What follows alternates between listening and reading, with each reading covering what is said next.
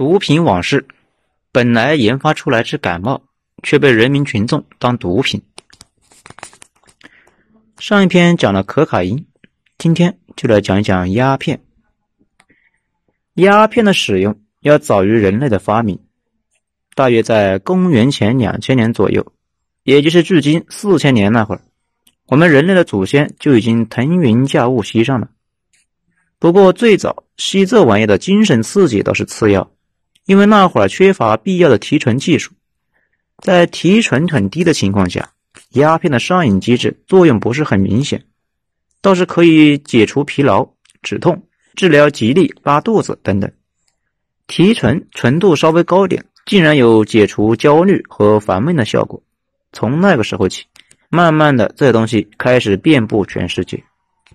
这里有个小问题：古代文明都是隔绝的，鸦片种植是怎么扩散到其他文明去的呢？答案就是游牧民族。这玩意就是上古人类文明的纽带。由于游牧民族所在的游牧区纬度太高，气候偏冷，而且降水不足，不好种粮食，但整体一马平川。游牧部落可以赶着大车，吃着火锅，唱着歌，到处溜达。比如什么突厥人、匈奴人、蒙古人，就是这样溜达着，打着劫，经过了欧亚大陆所有文明。全世界各大文明相继点了农业文明这一科技点之后，生活在游牧区的那伙人依旧停留在游牧时代，种不起来庄稼嘛，自然进入不了农业社会。他们的日常就是打打猎、抢抢劫，顺便看看文明有啥好玩的，他们顺手抢了，在路上玩。等到天灾人祸需要迁移的时候，欧亚大陆一些文明成果就跟着他们的马蹄开始溜达了。比如炼铁技术，比如我们今天要讲的毒品，最早就是游牧部落从欧洲带到了亚洲。最早把鸦片玩出花样的是阿拉伯人。可能有人不知道，穆斯林是不让喝酒的。你现在去了土耳其也很难弄到那个东西。既然不让喝酒，古代阿拉伯医师就把鸦片当酒玩。正如中国人和欧洲人在酒方面搞出各种名堂，中国。搞出一堆奇怪的酒文化，欧洲人搞出几百种红白葡萄酒。我们电视上经常能看到，诗人要喝酒，给士兵疗伤、拔箭头要喝酒，结婚也要喝酒。但是到了古代阿拉伯那里，画风全变。阿拉伯诗人做诗前吸点鸦片，给士兵疗伤也要先吸点鸦片。结婚嘛，啊不吸鸦片，但是客人要带点鸦片过来当礼物。因为鸦片在他们那里既是酒又是药，也是硬通货。毕竟那东西必须得在非常肥沃的土地才能长出来。长出来之后，在囊子上扎个洞，让白乎乎的玩意流出来，把这些开始收集起来，然后放锅里面使劲熬，就变成了鸦片。产量可想而知，注定只是少数的上层社会上等人的玩物。真正把这东西做到旧时王谢堂前燕，飞入寻常百姓家，让普通人享受到上等人幸福生活的，还是英国人。当初英国打下印度之后，是想在印度卖工业品的，比如刀、叉、钢琴、睡帽什么的。没想到印度和大清一个揍性，什么都不买，不但不需要。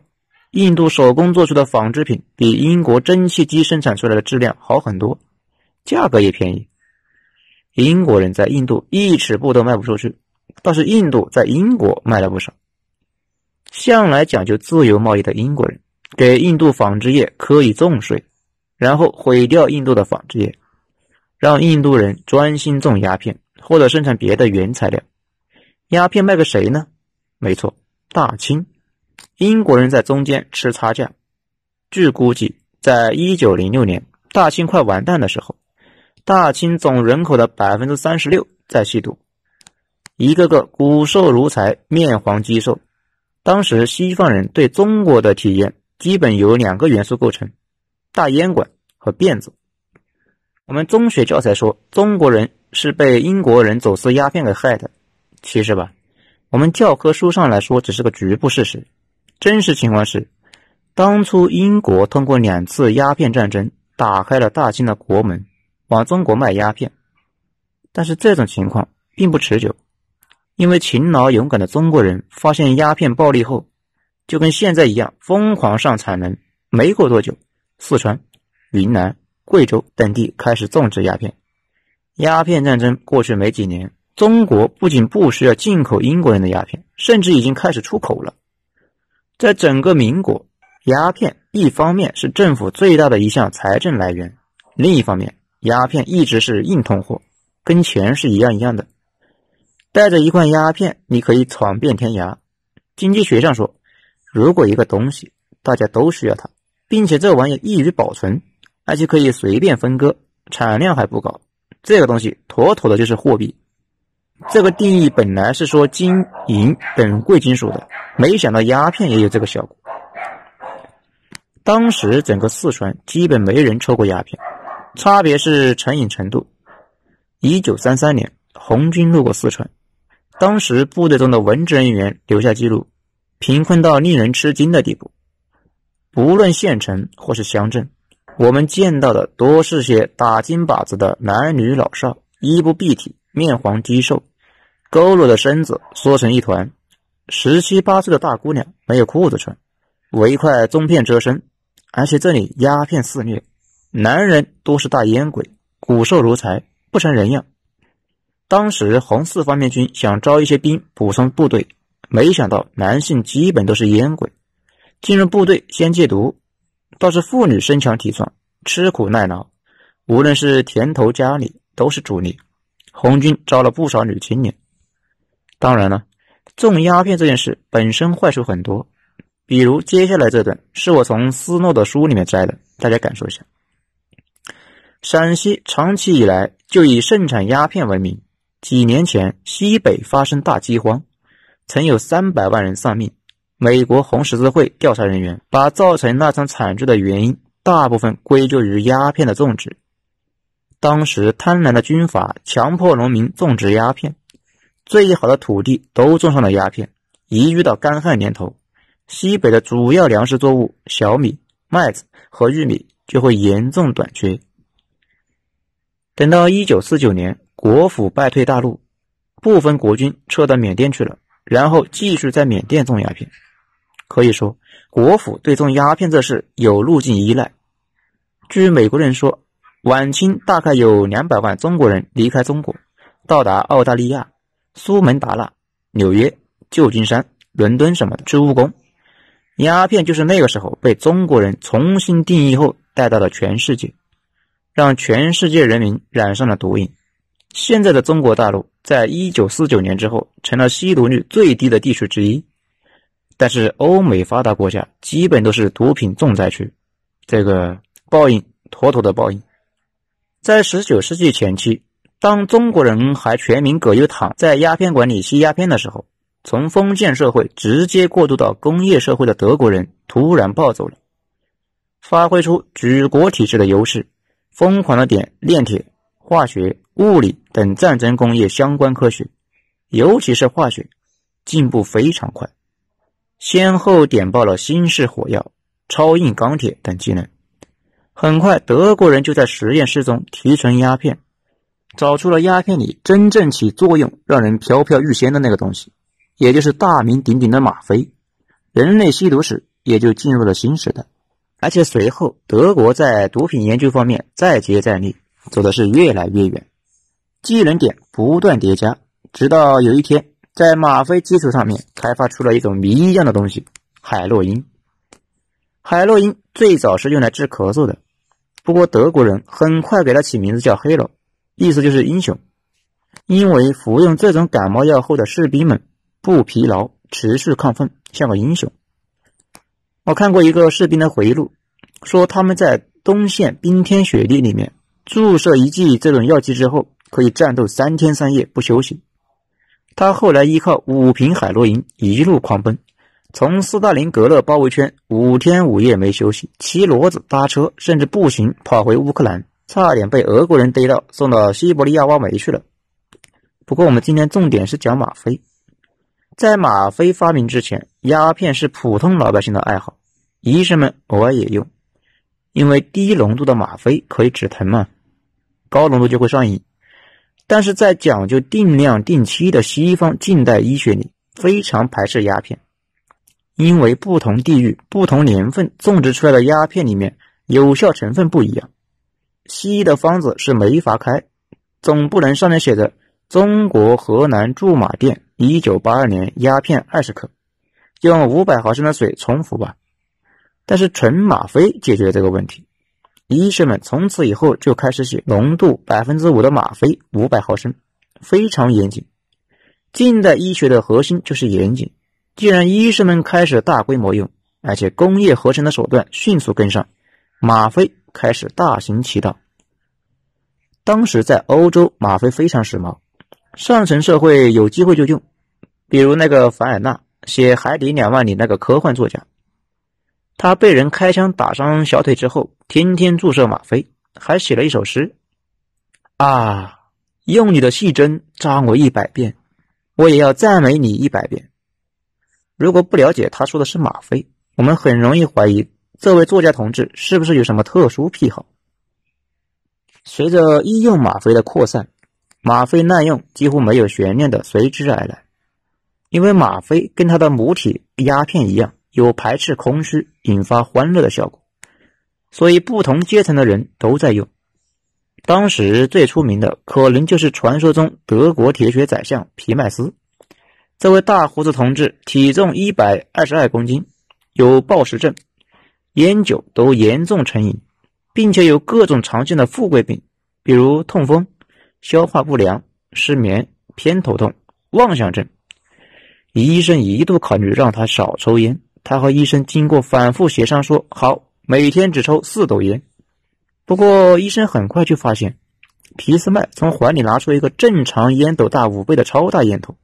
毫无悬念的，皮斯麦同志很快就开始吸毒，因为这位老兄全身哪都痛，而且还睡不着。后来整个德国上流社会都知道，皮麦斯热爱吗啡和他的好基友威廉亲王。后来皮麦斯同志活了八十五岁。那真是个幸运的好同志，而皮麦斯用的吗啡就是从中国和印度种的鸦片里面提取出来的。但是，一九四九年发生了一件对世界毒品格局产生了根本性影响的事情：中国大陆变天了。从大清到民国，屡禁不止，连续了上百年的鸦片种植业务和生产业务，在一年之内彻底解决了，无数的罂粟被铲掉。数不尽的瘾君子迅速戒毒成功，上百年里面一货无成的鸦片业务几乎瞬间就被终结。说到这里，不得不感慨，真是没有搞不定的事情，只有搞不定事的人。中国从毒品重灾区变成现在全世界上毒品使用率最低的国家，只用了短短一年，让人恍若隔世。最大的生产国不生产了。但是，全世界其他地方的毒品需求量却是越来越大。两个地方继中国大陆之后，成为首屈一指的鸦片种植区。一是缅甸，当时的国军军长李弥从淮海战役逃出升天，来到了缅甸，在缅甸重操旧业，种植鸦片。奥斯卡获奖电影《美国黑帮》讲的就是美国毒枭远渡重洋，去缅甸的深山老林里面找国军残部买毒品。然后把毒品塞到越南战争中阵亡的美国大兵棺材里面带回美国销售。二是南美，尤其是墨西哥，南美人又笨又懒，唯独在制毒和贩毒方面充满了想象力和创造力，和美国 DEA 相恨相杀几十年，到现在这场毒品战争也没有终结的意思。因为禁毒这事本身隐藏有一个负反馈的哲学问题，那就是。需求存在的前提下，管制越严，正常人获得的难度越高，这玩意的价格就越高，利润也就越高。这么高的利润，足够很多人铤而走险去干这件坏事。马克思不是讲了吗？如果是百分之两百的利润，资本家可以射出绞死他们的绞索。但是如果不加管制，最终又很容易演变成民国那样，全面吸毒，全国全是瘾君子。不过，南美毒枭的核心业务已经不再是吗啡，而是更加爽、更加依赖性强的海洛因和可卡因。海洛因我们刚才讲了，也是鸦片里面提纯出来的。我们再说可卡因，可卡因是一种从骨科叶里面提出来的。骨科叶在南美洲生长，主要在秘鲁那一带。当地土著从五千年前就嚼着吃，有提神效果。等西班牙人发现美洲新大陆后，顺便也发现了这个好东西。每次出去砍人就吃点，感觉生机勃勃，非常过瘾，砍了还想砍。而且当时美洲发现超级银矿，需要驱使奴隶们去挖矿。通过严谨的双盲对比实验，西班牙人发现，如果天天给奴隶服用骨科液，银子的产量会有明显上升。这东西在西班牙人的眼里面简直酷毙了。后来就卖回欧洲，让欧洲人民一起感受下他们在新世界发现的好东西。西班牙人我们之前讲过，又勇又二，打仗比较猛，宗教狂热。但是，一直没深入研究骨科液为什么有这种神奇的效果。这次又是德国人，德国人自从开始腌制毒品后就停不下来，也顺利解开了骨科液让人兴奋的原因。那个生产吗啡的公司再接再厉，率先发现原来是骨科液中含有一种叫可卡因的玩意，能够让人欲罢不能，赶紧申请了专利。可卡因跟咖啡一样。少量的可卡因可以止疼，据说还有壮阳功效，可以缓解头疼。最早可口可乐公司在可乐里面添加了少量的可卡因，可乐那个时候的市场地位有点像现在的止咳糖浆，可以缓解头疼。事实上，糖浆里放点可卡因确实可以止咳。有人喝止咳糖浆上瘾，现在知道为什么了吧？既然是药，那必须是合法的。但是很快发现。大量服用有明显的成瘾性和毒性，所以从一九一四年，美国宣布可卡因法，可口可乐也把可卡因从他们的配方里面删除了。结合刚才的内容，大家可以看出，南美气候非常适合种植毒品，相当于在美国后院种植毒品。而美国人对毒品的需求又特别大，为什么呢？因为美国人在这方面的宣传一直有问题。自由主义国家嘛，有个好处是可以乱说，一般没人管。毛病就是对毒品的宣传一直没有统一的口径。毒品本身在一些组织里面意味着自由、尝试新事物或者是解放。年轻人把这件事当成很酷、很叛逆的事情来做，一做误终身，可以说是非常自由了。毒品向来都是这样，有很多自由派人士声称，应该给人民以选择的自由。可是，一旦选择了，就没啥自由了，基本上一辈子的瘾君子。大家如果看看那部《阿甘正传》，应该有印象。阿甘他老婆结婚前过着淫乱的生活，又是吸毒，又是滥交，说的就是那个时代的美国人的日常。当时美国人民吸着毒，唱着歌，做着那种没羞没臊的事情，还成天到处溜达，大喊 “Make love, not war”。理所当然，到现在为止，美国一国消耗掉的毒品是全世界加起来总和还多。怎么说呢？美国人民缺乏一轮深刻的社会主义改造。最后，我们再讲一个出现非常晚的东西，叫冰毒。冰毒的专业叫法是安非他明，有点像那个肾上腺素。肾上腺素是个什么东西呢？就是你特别兴奋时的感受啊。就是肾上腺素在起作用，安非他命能让你反应敏感，不想吃饭，没有食欲，而且可以刺激多巴胺的分泌。多巴胺又是个什么东西呢？这是人体的奖励机制。你买到了心仪很久的包包，想了很多年的 A G，那种幸福感就是多巴胺在工作。现在这些毒品直接刺激你的神经中枢，让你很欢乐。事实上。几乎所有的毒品都有这个效果。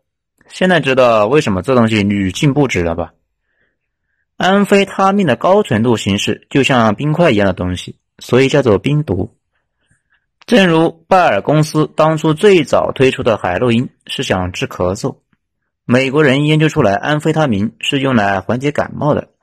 不过很快就演化出了新东西，大家发现把感冒药一口气吃一大把会非常非常的爽。比如，美国国防在二战合约战中向士兵们分发活力丸，以保证飞行员能够长时间执行任务不打瞌睡。成分就是安非他明。之前看到过一个数据，说是总共发下去一点八亿粒，而且现在美军中滥用的问题还是很严重。此外，现在在美国高校，每次期末考试，同学们就会把一种叫不夜神的东西炒到十几块钱一颗。这个东西主要成分也是安非他明，吃了可以通宵学习。而且这几年解密的事情也非常有意思，比如肯尼迪，有同学可能知道，这位总统身体特别差，浑身疼，几乎就是个药罐子。美国人民记住的永远是那个精力旺盛的年轻人。其实真实情况是他每次出境几乎都需要注射安非他明。说到这里，可能有小伙伴会纳闷：前几年警方破获的制毒村是怎么回事呢？也不复杂，感冒药里面有伪麻黄碱，这个东西就有缓解感冒症状的效果。如果提取出来，农民们架上几口锅，就可以合成冰毒。据知情人士透露，十盒感冒药可以搞出三克的冰毒。呃，最后我们讲关于毒品的两个事作为结尾：一、吸毒首先是个社会学问题，这一点很好理解。比如你是个有问题的青年，想吸毒，能够去沃尔玛买吗？你能够在朋友圈代购吗？你买不到，事实上你很难找到。所以到现在为止，几乎所有瘾君子。都是不小心接触到那个东西，比如去夜店嗨呀，新认识的小伙伴给你一颗小药丸，你一兴奋就吃下去了。从我了解到的情况来看，第一次接触毒品经常没什么好印象。不过好像德彪西说过，毒品非常有耐心，你吃过一次，总会等到你再来一次。你想再来一次的时候怎么办？就得上门去找那个上次跟你要玩的人，那个人就是地狱之门。我国一直都是各国里面禁毒力度最大的国家，似乎仅次于那些贩毒就处死的国家，所以毒贩子的生存空间很窄，基本跟我们是平行世界。你身边的毒贩子越少，你和你在乎的人掉入那个坑的概率就越低。所以大家一定不要受一些坏逼的蛊惑，也鼓吹放松管制，到时候会坑了无数的人。第二，戒毒难吗？从生理戒毒来说。现在的戒毒非常容易，甚至戒断反应都很少。但是吧，戒毒是一个心理问题。你想想，你最喜欢的事情，比如那个什么事情，一辈子不让你做，你说是什么体验？戒毒就是一辈子不再让你碰你最喜欢的事情，肯定会惦记一辈子。所以戒毒是一辈子的事。事实上，如果不断开跟药贩子的联系，戒毒成功率是负的。我国是全世界戒毒率最高的国家。成功率高达百分之十，对你没看错，十个人去戒毒，只有一个人能成功，而且不是终身的，其他人很快就复吸了。这还是全世界成功率最高的。其实想想减肥，想想淘宝剁手，想想早睡早起，你就知道你自己的自制力了。问题是这些东西跟戒毒需要的自制力比起来，毛也不算。这么低的戒毒成功率已经很说明问题了。所以吧。大家都摒弃幻想，不要在作死的边缘试探。